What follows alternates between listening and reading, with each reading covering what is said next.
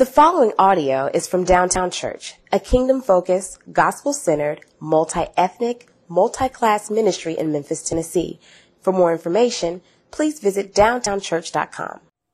The reading comes from Isaiah chapter 34, verses 1 to 10, and chapter 35.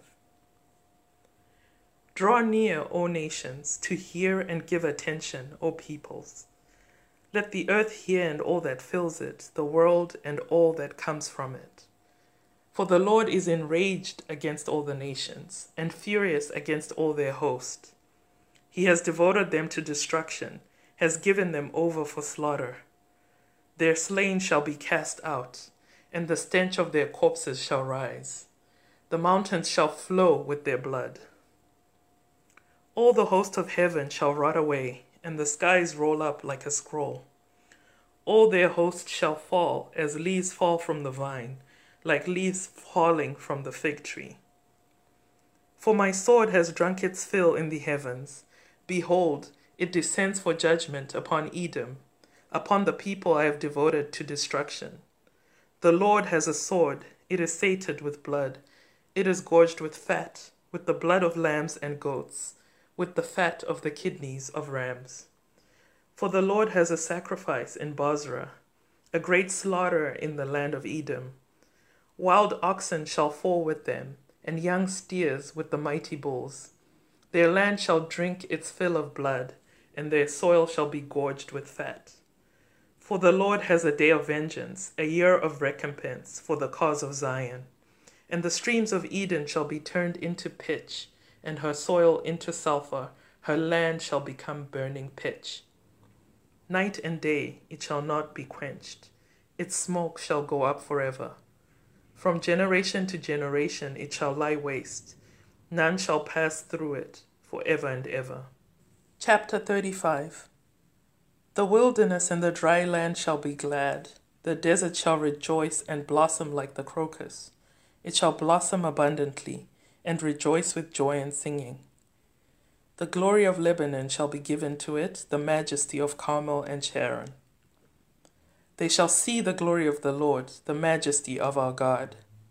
Strengthen the weak hands and make firm the feeble knees. Say to those who have an anxious heart, Be strong, fear not. Behold, your God will come with vengeance. With the recompense of God, he will come and save you. Then the eyes of the blind shall be opened, and the ears of the deaf unstopped. Then shall the lame man leap like a deer, and the tongue of the mute sing for joy. For waters break forth in the wilderness, and streams in the desert. The burning sand shall become a pool, and the thirsty ground springs of water. In the haunt of jackals, where they lie down, the grass shall become reeds and rushes. And a highway shall be there, and it shall be called the way of holiness. The unclean shall not pass over it. It shall belong to those who walk on the way. Even if they are fools, they shall not stray. No lion shall be there, nor shall any ravenous beast come up on it. They shall not be found there, but the redeemed shall walk there. And the ransomed of the Lord shall return and come to Zion with singing. Everlasting joy shall be upon their heads. They shall obtain gladness and joy, and sorrow and sighing shall flee away. This is the word of the Lord.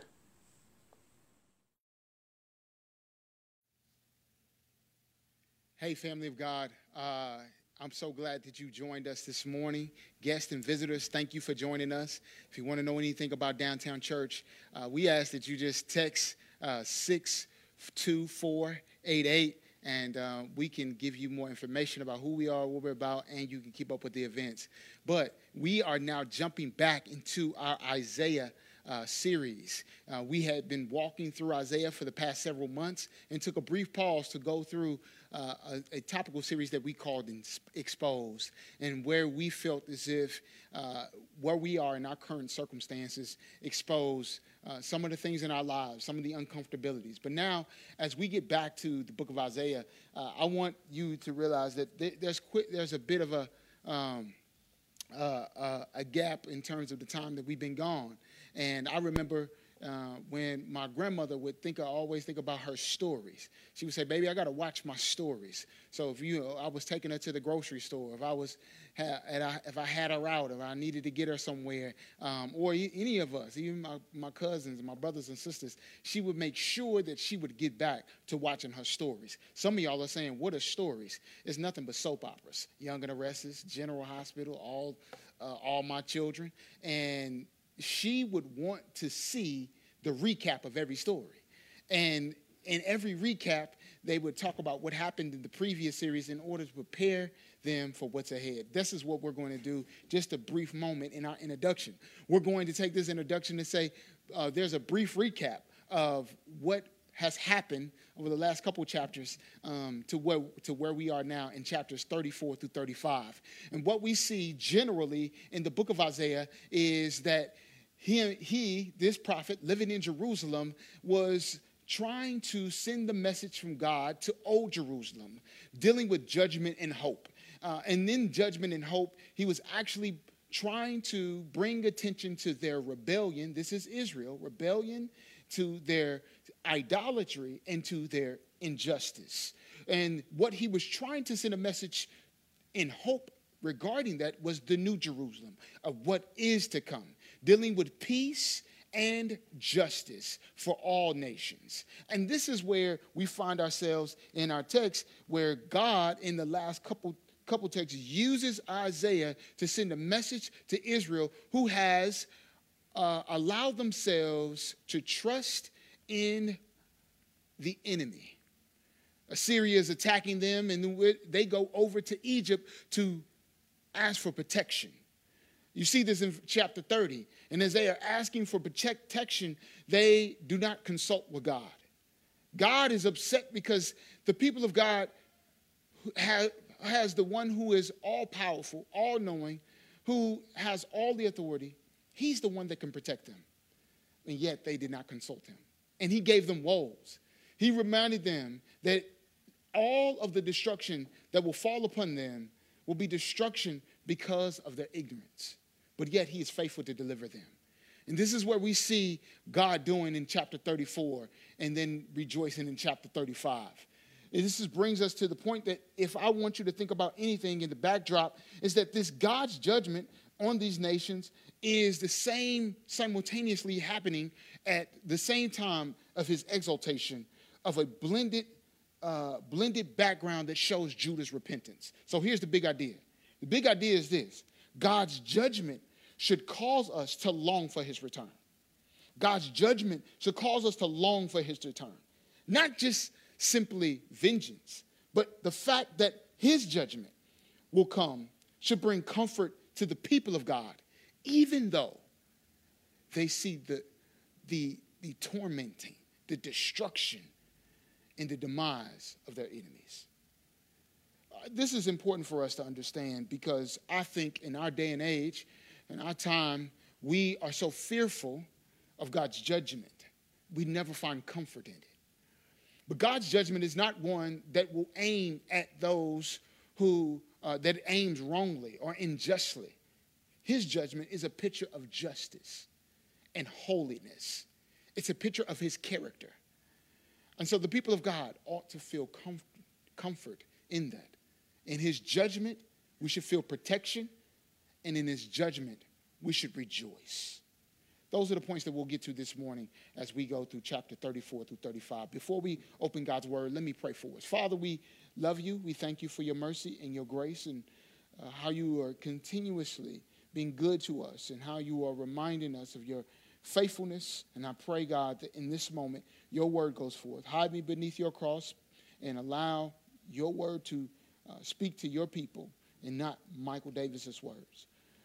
For we pray this in the precious name of Jesus Christ our Lord. All God's people sit together. Amen. Now, when you look at chapter 34 um, in our selected reading, what we see is God's judgment is meant for the enemies that tormented the people of God.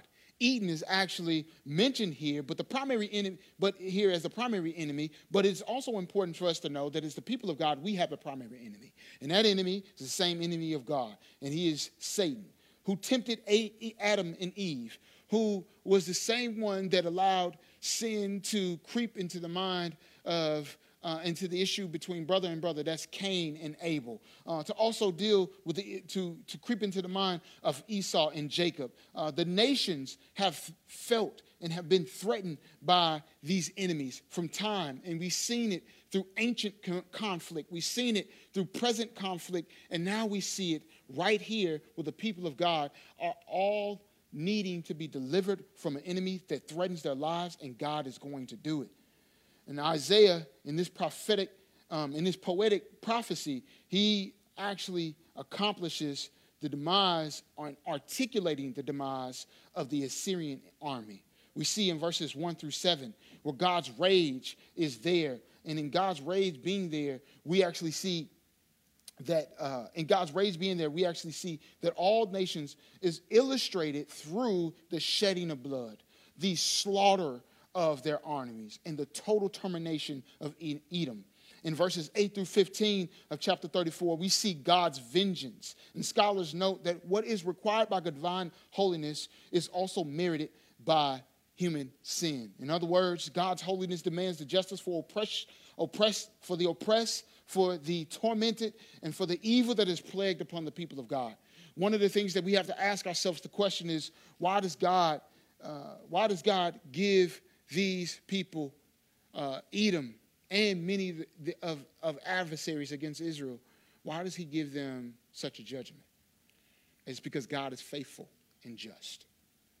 God is faithful and just that God, God's judgment will protect the people of God. And that is exactly what he's doing. Who is he protecting us from? The enemy. Right now, we look in our context, this enemy is being slaughtered. You can look right there in, in verse, uh, starting at verse 5. From my sword has drunk, it has drunk its fill in the heavens.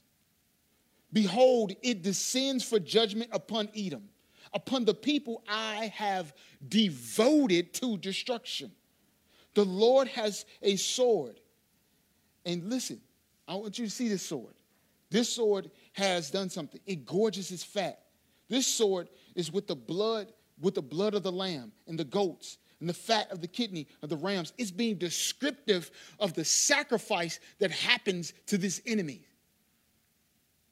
But right before that, you see in verse 3, it says that they their slain shall be cast out, and the stench of their corpse, corpse shall rise. The mountains shall flow with their blood.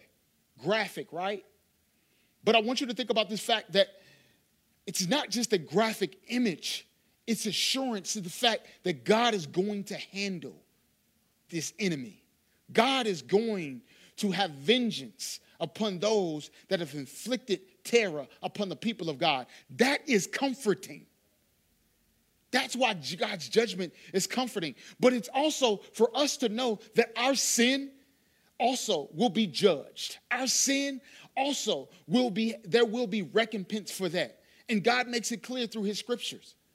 So the things that we do in dark will come to the light. The things that we hide before God will have to be before Him. And those sins will be slaughtered. Those things will be handled. Those, those consequences will come before the Lord. It can be terrorizing at sometimes, but also what it says to us is God is a purifying God, a holy God that will make sure that no evil creeps anywhere around Him creation being plagued by this, we see right at the beginning of verse uh, chapter 34 that God is enraged. The Lord is enraged against all nations and furious against all their hosts. A couple weeks ago, months ago, I talked about the wrath of God. And some of you may have forgotten when I talked about God's wrath. And when you think about God's wrath, sometimes you only think about the terror, but you don't think about the fact that God is disgusted with evil.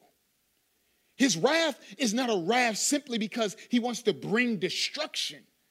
His wrath is a purifying wrath that says that he has a righteous indignation against the sin that is plaguing this world, and against the sin that is plaguing his church, and therefore he wants to make sure that vengeance is before them and that he is angry, he is heated, he is hot. I've talked about this in the aspect of him showing and expressing an anthropomorphic aspects of his anger so that can, he can relate to humanity. But I want you to know it's not just a, a, a anger, a hothead anger. It's a righteous indignation that comes out of the fact that God knows what He created and what He intended, and therefore He will not allow enemies to destroy it.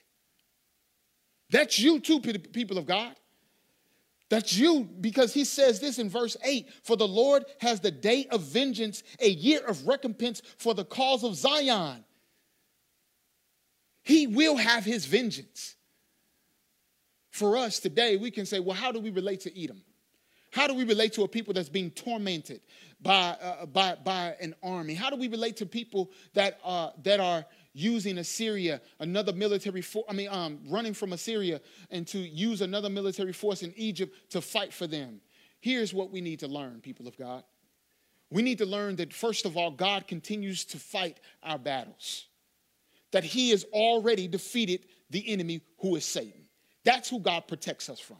He protects us from Satan, Satan, who's the father of lies, the one that tries to commit so much torment in your minds and your heart that you forget who God is. He is the ancient serpent. He is the deceiver of the whole world. He is the advocate of, defend, of division and the prince of darkness. All of the schisms in our church, we, we can not only contribute them to our brokenness and our sin, but we can also contribute it to the fact that Satan wants to see the church destroyed. Satan wants to see us divided. He doesn't want reconciliation. He doesn't want harmony in the church. He doesn't want victory for the people of God. He doesn't want to see us alive. When we recognize there's an avid enemy, we won't live a life of peace in our own comfort. When we recognize there's an avid enemy, we won't try to live in peace with our own comfort. If you understand what anything that I'm saying, this enemy is not one that is resting alongside, resting and trying to make sure that we are okay. He is trying to kill you in those dark moments of when you've thought about suicide. He is trying to kill you in those dark moments when you've overdosed and tried to hurt yourself. He's tried to kill you when you've consistently tried to cut yourself and cut yourself and cut yourself. He's trying to kill you when you've tried to pop so many pills. He's trying to kill you when you've taken the bottle back every single time. He's trying to kill you when he's trying to tell you that nobody in your household needs to live. So you need to kill everybody in your household plus yourself. He's trying to kill kill you by making you think that your life is worthless. He's trying to kill you by making you think that the lives of human beings who have been slaughtered by, uh, by injustices, they don't matter. These are the things that, are that the deceiver, the father of lies, is trying to do. The God, God says that he is the God of this world. He's the God of the flesh in terms of these carnal activities. But we know a God that supersedes that. And he is one that will commit all of the vengeance that needs to be brought upon the devil who is already defeated. So, how? How does he protect us? He protects us by defeating this adversary.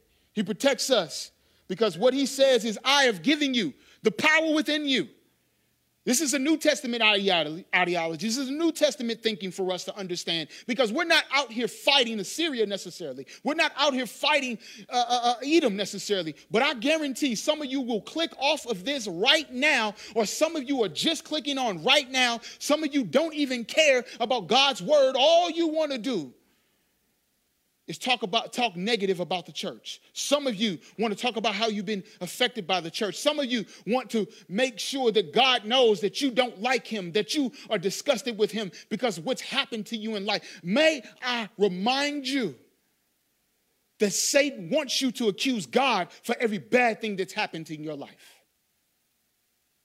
But God has given you a spirit, the Holy Spirit, to resist every tempting thought that you need to take captive. This week in Bible study, we talked about taking captive thoughts.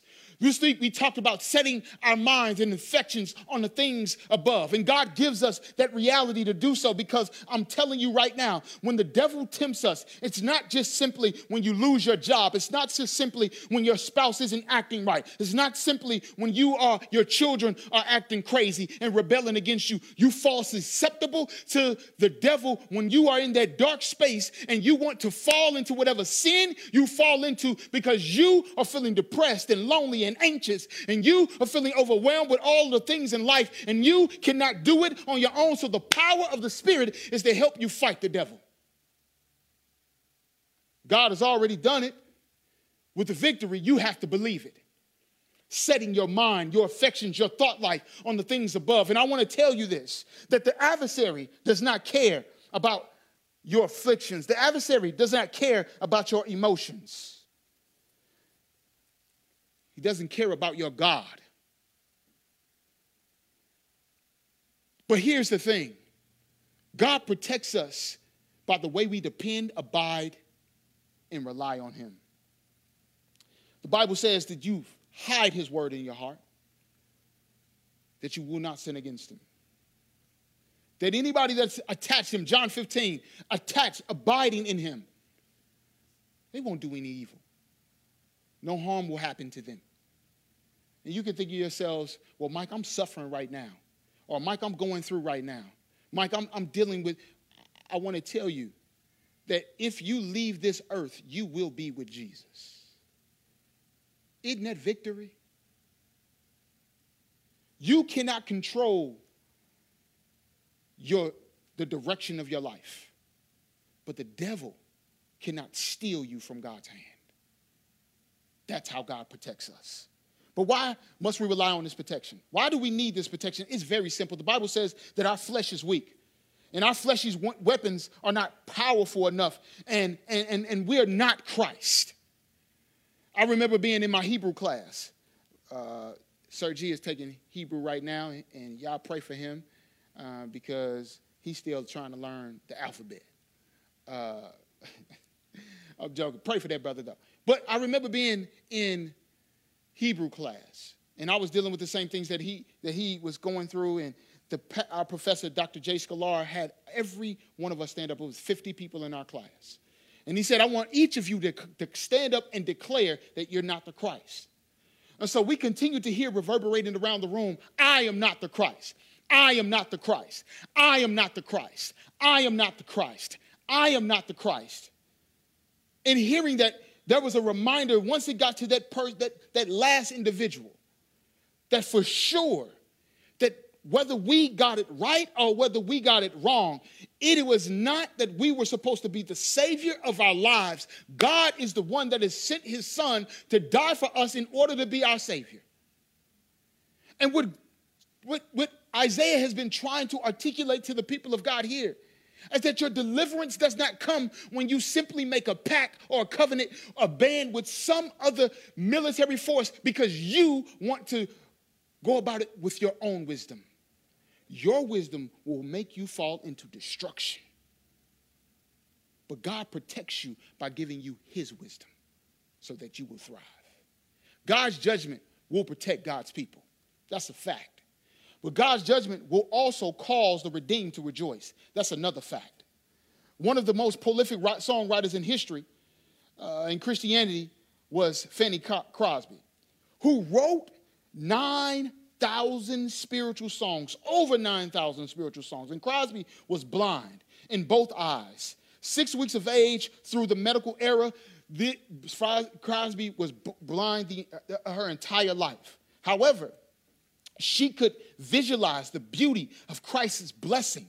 And often they're with more clarity than those who had sight. As a result, has been noted as many of, the, of her hymns, this visually impaired lady, quite amazingly, spoke about the sight that she's seen from the glory of the Lord. Listen to this. Visions of rapture now burst on my sight. That's from Blessed Assurance. He also says, watching and waiting, looking above. Again, from blessing assurance.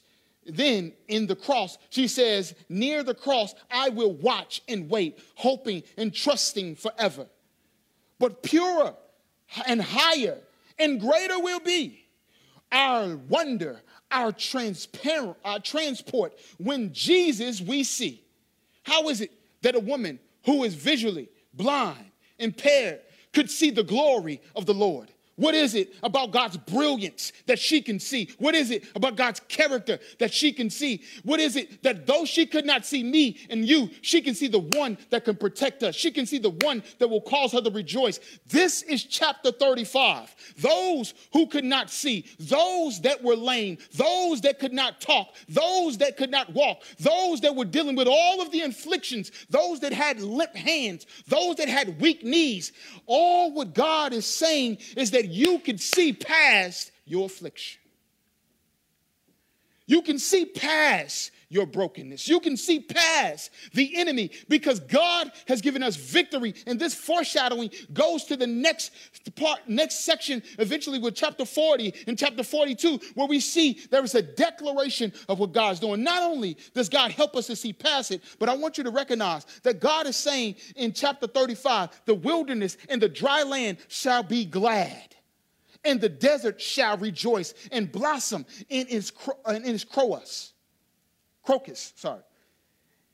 Uh, blossom like the crocus, and it shall blossom abundantly and rejoice with joy and singing. I want to emphasize, once we get to the end of this, the fact that singing is so spiritually healing for the people of God that it changes the way that we interact with Him. But not only that, this is what we see right here in verse 2 that God's brilliant. Imagine having your child. One of my best friends, he would always talk about his son and his disability. Imagine when he will one day see his son leaping for joy. Imagine one day when you had both of your legs amputated or you had that relative's legs amputated, leaping for joy. Imagine you're plagued by all of the internal sicknesses, where it's diabetes and high blood pressure and high cholesterol and Imagine all of those things that are affecting you now when you will no longer have those. But isn't it more powerful to see someone who could not walk but now walk? This is a powerful image that God's healing comes amid the fact that we as the redeemed can rejoice. Peace and protection comes next because he says in verses 8 in verse 8 that this highway shall be there and it is a holy highway and they won't have to fear anyone. He even says, even if there are fools, they will not go astray. There will be no, no, no ravishing beasts, no lions. They, there's nothing to fear because God is with his people. And lastly, after the peace and protection, God gives him a new song. This new song is a song that the redeemed shall sing. It's a new song that they will proclaim as Zion. And why is it important to sing a new song? Many of us have to recognize that Psalm 96 and 1 says, Oh, sing to the Lord a new song. Sing to the Lord all the earth. It's in Revelation 14 3. And they were singing a new song before the throne and before the living and before the four living creatures, creatures and before the elders. A new song is important for, for the people of God to praise the one who has delivered them. I want to close with this that the order of our worship is changed so that we can sing a new song. The order of our worship is shifted just so we won't necessarily come in and think that we're just going to sing our songs and, and worship. I want us to respond. I remember when we were singing the choir, we were singing uh, Richard Smallwood's, It's a Highway to Heaven. And we were saying it's a highway. I don't even want to sing it this morning because I, I don't want y'all to fall out. Y'all might fall out when I start hitting my high notes. But when he would say it's a highway to heaven, I remember watching the, even watching the video when we would practice the song as a choir. He said, None could walk up there. None could walk up there but the pure at heart. It's a highway to heaven. None could walk up there. None could walk up there but the pure at heart. This morning, I want to say it's a highway to heaven, but none could walk up there. None could walk up there but those that have seen God's brilliance. None that can walk up there, but none those that have seen God's purity and his peace and his protection. None can walk up there. None who are comforted, but those that are comforted by God's judgment. None could walk up there, beloved. None could walk up there but those that are redeemed by the precious blood of the Lamb. None could walk up there, O Zion. None could walk up there but those that have seen God heal the sick, the lame, and the blind. None could walk up there. None could walk up there but those that have been delivered from the hand of the enemy. That is the highway to heaven. And we one day will walk that way. We have to trust and believe it, but I want us to sing it like we believe it. So at this time, I want you to prepare your minds and your heart so that you will continue to sing to God in worship, that you will continue to praise Him for what He's doing. And as you do, prepare your hearts to worship God with what you have to offer. It's this time we will have our offering where you can now text uh, 73256 to Downtown Church, all lowercase. Uh, let us continue to worship God and bless Him. Remember, we have communion, and as we do, uh, I pray that we recognize that this highway to heaven is one that God has created so that we can walk up there. Father, we love you and we thank you so much for how you have reminded us of who you are. Bless your name, we praise your name, and we will give you all of the glory for what you have done. You remind us through the prophetic poems of Isaiah that you will seek recompense for your people, but then you will also give us the ability to rejoice in light of your judgment. It's in Jesus' mighty name that we pray. All God's people say together. Amen.